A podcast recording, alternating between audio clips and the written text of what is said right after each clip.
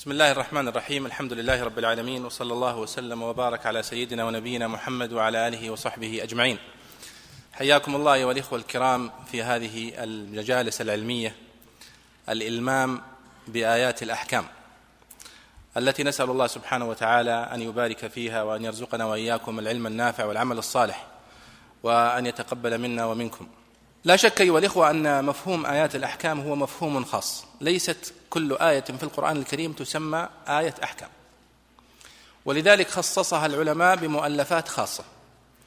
ونشأة آيات الأحكام أو نشأة تفسير آيات الأحكام هو مع نزول الوحي على النبي صلى الله عليه وسلم. والأمثلة التي يمكن أن نضرب أن نضربها للآيات التي تسمى آيات أحكام من تفسير النبي صلى الله عليه وسلم كثيرة. من ضمنها الآية المشهورة في سورة البقرة وسوف تأتي معنا وهي آية آه، الصيام. في قوله سبحانه وتعالى فكلوا واشربوا حتى يتبين لكم الخيط الأبيض من الخيط الأسود من الفجر. حيث وقع بعض الصحابة رضي الله عنهم في فهم خاطئ لهذه الآية. ومنهم عدي بن حاتم رضي الله عنه. عندما فهم من هذه الآية فكلوا واشربوا حتى يتبين لكم الخيط الأبيض من الخيط الأسود. أن المقصود أن يأخذ المسلم خيطا أسود وخيطا أبيض ويضعها بجانب وسادته وينظر فيها في الليل. فلن يتبين الألوان إلا إذا انبثق الفجر. حتى استطاع أن يميز اللون الأبيض من اللون الأسود قال خلاص. انتهى الوقت. فلما بلغ النبي صلى الله عليه وسلم هذا آه، تبسم عليه الصلاة والسلام وقال يا عدي إن وسادك العريض. يعني يقول إذا كان وسادك هو على امتداد الأفق فهو وساد عريض. إنما هو بياض الصبح وسواد الليل. هذا هو تفسير آية أحكام. النبي صلى الله عليه وسلم هو الذي فسرها للصحابة رضي الله عنهم. و جاء بعد ذلك أبو بكر الصديق رضي الله عنه ونحن دائما نضرب أبا بكر الصديق مثلا لمن يتوقف عن التفسير عندما لا يعلمه. عندما سئل عن معنى الأب في قوله تعالى وفاكهة وأبا توقف وقال أي سماء تظلني وأي أرض تقلني؟ إن أنا قلت في كتاب الله برأيي. لكنه عندما سئل عن آية الكلالة وهي من آيات الأحكام التي يترتب عليها قسمة تركة قال أقول فيها برأيي وأستغفر الله الكلالة من لا والد له ولا ولد. وهذا هو القول الصحيح في الكلالة. فاذا أبو بكر الصديق رضي الله عنه ممن فسر آيات الأحكام. ثم لم تزل الحاجة تزيد أيها الإخوة لفهم معاني القرآن الكريم عموما ولفهم معاني آيات الأحكام خصوصا فبدأ التأليف في آيات الأحكام مع انبثاق المذاهب الفقهية. وإلا هناك قبل المذاهب الفقهية من ألف في آيات الأحكام مثل مقاتل بن سليمان المتوفى سنة 150 هجرية. له كتاب اسمه 500 آية من آيات التنزيل ومقاتل بن سليمان هو من من عاصر آه، أبا حنيفة النعمان فهو قبل المذاهب الفقهية. ولذلك جاء تفسيره لآيات الأحكام مختصرا. ثم لما بدأت المذاهب الفقهية بدأت تصنف آه، آيات الأحكام على وفق المذاهب الفقهية ومن أشهرها كتاب أحكام القرآن لأبي بكر الجصاص الرازي المتوفى سنة 370 هجرية. وهذا الكتاب من أجود كتب آيات الأحكام على مذهب الحنفية. وأجود منه كتاب أحكام القرآن لأبي جعفر الطحاوي المتوفى سنة 321 هجرية وهو على مذهب الحنفية أيضا ولكنه له ترتيب خاص. يعتبر هو أجود كتب أحكام القرآن من حيث الترتيب حيث رتبه على الموضوعات. فبدأ بكتاب الطهارات وجمع فيه الآيات التي وردت في الطهارة ثم كتاب الصلاة وجمع فيه الآيات التي تتعلق بالصلاة وهكذا. ولكن هذا الكتاب لم يوجد إلا نصفه فقط وطبع في مجلدين. وهناك أيضا كتاب أحكام القرآن لأبي بكر بن العربي المالكي وهو من أشهر كتب أحكام القرآن ومن أجودها.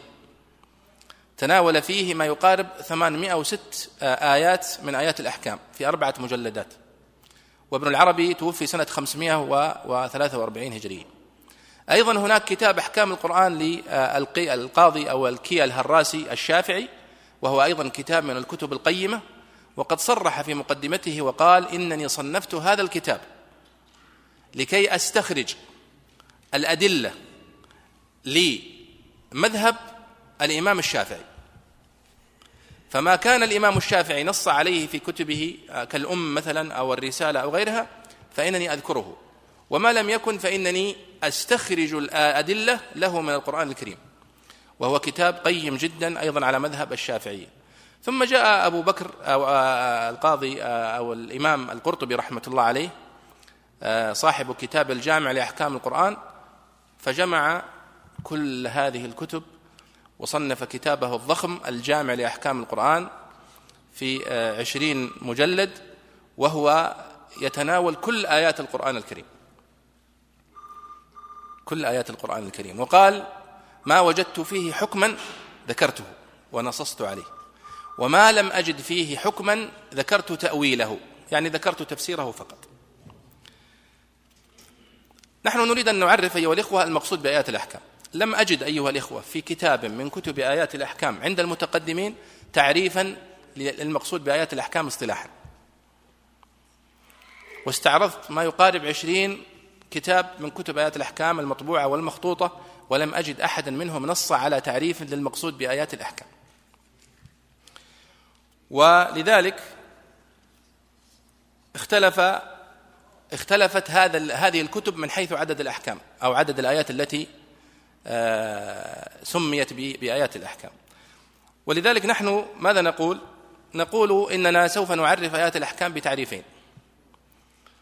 التعريف الأول أن نقول هي الدالة هي الآيات الدالة على أحكام فقهية عملية نصا أو استنباطا. هذا التعريف الأول.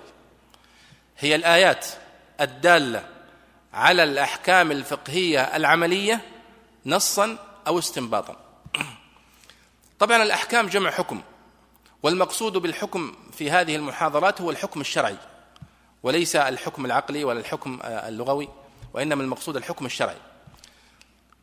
فالآيات التي تضمنت حكما فقهيا عمليا وأنتم تعرفون ما المقصود بالأحكام الفقهية العملية هي الأحكام التي تكلم عنها الفقهاء في كتب الفقه. معرفة آه، كما يقولون هي معرفة أدلة تفصيلية للأحكام العملية. هذا هو الفقه. فكل آية اشتملت على حكم فقهي عملي سواء كان هذا أو دلالتها على الحكم دلالة مباشرة أو دلالة نصية أو دلالة بالاستنباط. تكون دلالة خفية تستحق أنها تستنبط أو تستخرج فهذه تسمى آيات أحكام. معظم أو كل آيات الأحكام أو كتب آيات الأحكام هي تعاملت مع الآيات التي تتوفر فيها هذه الصفة. ومنها كتابنا الذي معنا اليوم اللي هو كتاب نيل المرام من تفسير آيات الأحكام. تعامل مع الآيات الفقهية العملية التي يترتب عليها أحكام عملية. المعنى الأوسع للمقصود بآيات الأحكام هو أن نقول هي الآيات التي تبين الأحكام الشرع الشرعية سواء كانت أحكاما فقهية أو كانت أحكاما اعتقادية أو كانت أحكاما أخلاقية وتربوية. فهذا المفهوم لآيات الأحكام أوسع من المفهوم السابق. قد يكون ممن تعامل مع الآيات الأحكام بهذا المفهوم هو الإمام القرطبي حيث وسع دائرة مفهوم آيات الأحكام إلى أبعد مدى. وهذا المعنى الثاني هو الذي نؤيده. ولكن نحن عندما نتحدث عن التعريف الاصطلاحي لابد أن ننطلق من اصطلاح أهل الفن. فهم تعاملوا مع آيات الأحكام بالمعنى الأول وهي الآيات الفقهية العملية التي تدل على الأحكام الفقهية العملية. طيب هذا ما يتعلق بتعريف آيات الأحكام أيها الإخوة. نقول التعريف الأول هي الآيات الدالة على الأحكام الفقهية العملية نصا أو استنباطا. النصا يعني تكون دلالتها مباشرة والاستنباط هو ما كان خفي ويستحق أو يست يعني يعني لا بد في استخراجه من إعمال الذهن و ويعني استخدام التأمل والتفكير. طيب والتعريف الثاني هي الآيات القرآنية المشتملة على الأحكام الشرعية سواء كانت أحكاما فقهية عملية أو أحكاما اعتقادية أو أحكاما أخلاقية وتربوية.